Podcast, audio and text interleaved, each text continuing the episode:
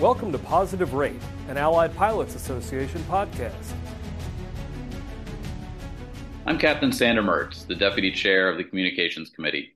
Tammy's on vacation this week. Today I'm welcoming Captain Steve Pacheco, the newly appointed Chair of the Stop Committee. Congratulations on the new position, Steve. Hey, thanks a lot, Sander. I appreciate that in the introduction. If you don't mind, I would like to start off by thanking Captain Gemma Meehan from Boston. Without her leadership and dedication to the pilot group, we would not be here where we're at today. I would also like to welcome Captain Andrea Hoover from Chicago, who will be the new deputy chair of STOP. The board of directors recently instructed you to begin a strike authorization vote. Can you tell us exactly what a strike authorization vote is? A strike authorization vote is authorizing the APA board of directors to call a strike when it's both legal and necessary. Uh, you know, it's a step in the process of authorizing the strike is important as it displays our resolve to the media, Wall Street, passengers, and ultimately management. If the call is necessary, we are ready to take every step to gain an industry leading contract we deserve. And when will the voting begin? Voting begins the 1st of April and ends April 30th. How can pilots make sure that the strike vote is effective?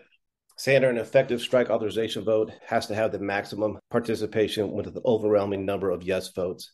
I'm going to hold myself accountable. I'm going to hold everybody else accountable. Every pilot needs to hold their friends and crews accountable. Text, call, send a carrier pigeon to your friends. I really don't care how it happens, dude. Just make sure you vote and they vote. If you're on an overnight, ask the captain and the first officer that you're flying with if they have voted. If they haven't, show them how to do it you know, during concourse conversations, one thing that I've heard from many of our pilots is that they want to do something to help negotiations at the table. And I think this is our opportunity to do just that. This really sends a signal of our unity and our dedication to get exactly what we must have to management and to the outside world. It's really important for pilots to cast their vote when the vote opens in April. APA has told management that actions speak louder than words when it comes to negotiating at the table. And every board of director and every national officer agrees with that. They've signed a letter saying it. And the same thing applies to pilots. Our actions speak louder than words, too. It's time for our pilots to take action. And this next action is going to be a strike vote. Sander, the board has called the pilots to action. This strike vote represents our collective commitment to a new contract. I'll be ready to strike the minute the law allows it and the board directs it. But until then, I'm ready right now to do what it takes to ensure our pilots get a contract that has the best quality of life, best benefits, and best pay in the industry. Every pilot needs to vote yes for a strike. You mentioned earlier that you're going to be in the airport speaking with pilots next month. Myself and my team are going to be traveling around each domicile throughout the month of April to discuss the importance of the yes vote and to discuss what else you can do to help ensure our industry leading contract. Thanks for all your hard work, Steve. I know I had spoken to Wes Smith recently, and he's in charge of our National Communications Network. He looks forward to working with the STOP Committee over the next few months as we accomplish this strike authorization vote and anything else that we have to do going forward to make sure the pilots are informed. So look for us in airports in April we'll be there so that every pilot feels confident that they are able to cast a, a knowledgeable vote during our strike authorization balloting. I look forward to casting my vote, and uh, thanks again for joining us. Hope we're able to have you back again sometime soon. Yeah, thank you, Sander. Remember, I'm ready to strike. I'm voting yes. You do the same. Thanks, brother. Next up, the Contract Compliance Minute. This is First Officer Ryan Doris with this week's Contract Compliance Minute. Today we are discussing reserve assignment cancellations. I'm heading to the airport and my assignment experienced a misconnect, illegality, or cancellation prior to sign in. What do I do now? In this situation, a reserve pilot can voluntarily call crew scheduling and notify them of the desire to return to an all call status or report for their last known assignment and commence a flight duty period. After a misconnect, illegality, or cancellation, a reserve pilot may be rescheduled per Section 2HH. There is no contractually prescribed timeline for this to occur, but we do not sit airport reserve. If you report for a trip, you require either an assignment or a release into domicile rest with a two hour report no go, pay only sequence notated on your HI 1. You will have to contact crew scheduling to get this pay. Section 2HH reschedules apply to all pilots, while Section 15N reassignments only apply to line holders. This is the subject of Presidential Grievance 18 033.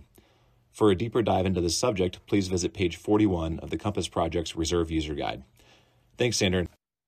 Over the next few episodes of Positive Rate, we're going to start a series of short segments about what the Railway Labor Act is and how negotiations between airlines and pilot unions work. I know many of our listeners will know much of this, but we encourage you to listen and brush up. Some of the details are important, especially as we progress deep into negotiations. First up this week, what is the Railway Labor Act?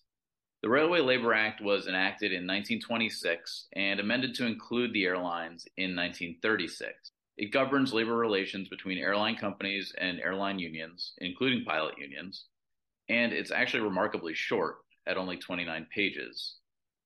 The RLA has three primary purposes. First and foremost, it's to avoid interruption to interstate commerce. It also protects the rights of airline employees to organize and bargain collectively. Finally, it also provides for the prompt and orderly settlement of all disputes an example of this would be the grievance process. The collective bargaining process specifically, uh, and that's commonly described as just negotiations, is defined by Section 6 of the Railway Labor Act. And that's why you'll sometimes hear contract negotiations called Section 6 negotiations. There are some other notable sections, including Sections 4 and 5, which outline the National Mediation Board, also known as the NMB. Uh, we'll get to that in a later episode Sections 7 and 8 describe the arbitration process, and Section 10 talks about the Presidential Emergency Board. Um, some of our members uh, have experienced the Presidential Emergency Board when American Airlines went on strike uh, during a previous uh, contract negotiation. Under the RLA, collective bargaining agreements don't expire, they merely become amendable, and that means the terms of the contract continue even after the amendable date. Stay tuned to upcoming episodes when we'll talk about the bargaining process and exactly what the National Mediation Board is. Thank you for listening.